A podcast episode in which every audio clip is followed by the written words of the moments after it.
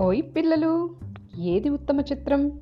అనే కథతో ఈరోజు లల్లి అక్క అనగనగనగాలో మీ ముందుకు వచ్చేసింది కథలోకి వెళ్ళిపోదామారా పిల్లలు? అనగనగనగా పుష్పపుర రాజ్యం ఉండేదట.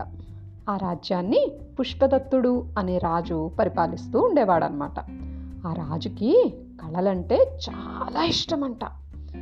చిత్రకళ అంటే మరీ అభిమానం అన్నమాట చిత్రకళ అంటే ఏంటో తెలుసారా పిల్లలు? పెయింటింగ్స్ అన్నమాట. ఇతను ప్రతి సంవత్సరం కూడా చిత్రకళలో పోటీలు పెట్టి అత్యుత్తమంగా మంచి చిత్రం గీసిన చిత్రకళాకారుడికి గొప్ప బహుమానాల్ని అందించేవాడట. వాళ్ళనే చిత్రకారుడు అని కూడా అంటారా పిల్లలు. ఒక సంవత్సరం అయితే తండోపతండాలుగా చిత్రకళ పోటీలో పాల్గొనడానికి దేశ విదేశాల నుంచి చిత్రకారులు పుష్పపురాన్ని చేరుకున్నారట. అంటే ఆ సంవత్సరం వచ్చినంత మంది చిత్రకారులు ఇంకే సంవత్సరంలోనూ రాలేదట్రా. అందులో అందరూ కూడా చెయ్యి తిరిగిన మేటి చిత్రకారులేనట.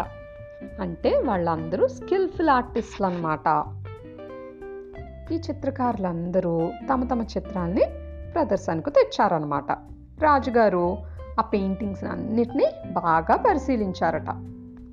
చివరికి ముగ్గురు చిత్రకారుల్ని మంచి చిత్రకారులుగా నిర్ణయించారు. కానీ ఈ ముగ్గురులో ఎవరు గొప్ప చిత్రకారులో నిర్ణయించి బహుమతి ప్రదానం చేయాలి? కానీ రాజుగారికి అర్థం కావట్లేదు వాళ్ళ ముగ్గురులో ఎవరికి బహుమతి ఇవ్వాలి అనేది. ఎందుకంటే మూడు పెయింటింగ్స్ కూడా జీవకళ ఉట్టిపడుతూ ఎంత సహజంగా ఉన్నాయంటే అవి నిజమా చిత్రమా అన్నా కూడా ఎవరూ చెప్పలేకపోతున్నారంటరా. ఇక ముగ్గురిలో ఎవరికి బహుమతి ప్రదానం చేయాలో పుష్పదత్తుడికి బోధపడలేదట. అందుకని ముగ్గురు చిత్రకారుల్ని తన ఆస్థానానికి రమ్మని పిలిచాడు. పుష్పదత్తుడు మొదటి చిత్రం తెర తొలగించాడట. అందులో వివిధ రకాలైన పళ్ళున్నాయంట్రా. అంటే అది చూడగానే ఆ పళ్ళన్నీ నిజంగా పళ్ళు అక్కడే ఉన్నట్టు చెట్టు నుంచి తాజా తాజాగా కోసి ఒక బొట్టలో పెట్టినట్టు నోరు రుస్తూ ఉన్నాయంట. ఆ చిత్రం మీద తెర తొలగించిన వెంటనే రాజుగారికి ఒక పెంపుడు చిలుక ఉందంట్రా. ఆ పెంపుడు చిలుక ఆ చిత్రంపై వాలి పళ్ళని ముక్కుతో పడవడానికి ప్రయత్నం చేసిందట. అంటే ఆలోచించండి ఆ పెయింటింగ్ ఎంత న్యాచురల్గా ఉండుంటుంది. ఇక మహారాజు రెండవ చిత్రం తెర తొలగించారట. అదొక పిల్లి చిత్రం అన్నమాట.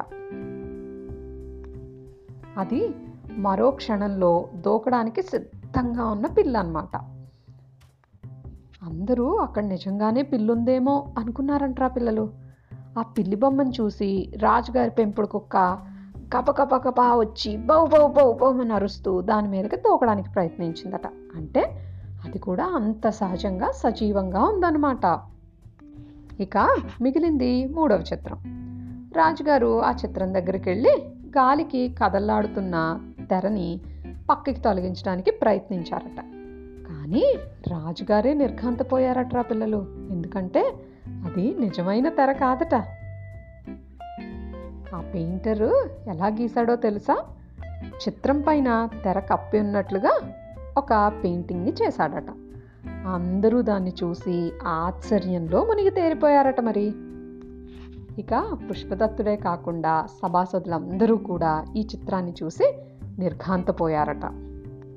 అందరూ మొదటి రెండు చిత్రాలు కూడా అద్భుతంగా ఉన్నాయి. కానీ మూడవ చిత్రం నిజంగానే తరుందని ఉందని అందరం భావించాం. కాబట్టి దానికే అత్యుత్తమ చిత్రకారుడి బిరుదు ఇవ్వాలని కోరారట. అప్పుడు పుష్పదత్తుడు కూడా దానికి బహుమతిచ్చి చక్కగా ఆయన్ని సన్మానించి పంపించి మిగిలిన ఇద్దరిని కూడా మెచ్చుకుని వాళ్ళకు కూడా బహుమతులు ఇచ్చి పంపించాడంట్రా పిల్లలు.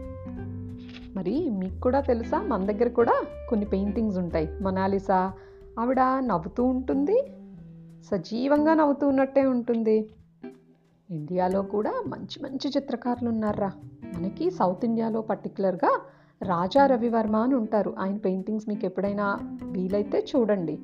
అచ్చంగా మనిషే అక్కడ ఉన్నట్టు అద్భుతంగా ఆయన చిత్రీకరించారు రా పిల్లలు. ఇలా ప్రపంచవ్యాప్తంగా బోలెడు మంది చిత్రకారులు చాలా ఫేమస్ ఒక్కొక్కరు ఒక్కొక్క రకమైన పెయింటింగ్లో ప్రావీణ్యతని సంపాదించి అద్భుతమైన ఫలితాలని సాధించారు. మీలో కూడా ఎవరైనా చక్కగా పెయింట్ చేయగలిగిన వాళ్ళు ఉంటే ట్రై యువర్ బెస్ట్ పిల్లలు. మీరు కూడా చక్కటి చిత్రకారులు అయ్యే అవకాశాలు మెండుగా ఉన్నాయి పిల్లలు. మరి మరో కథతో రేపు కలుద్దామా?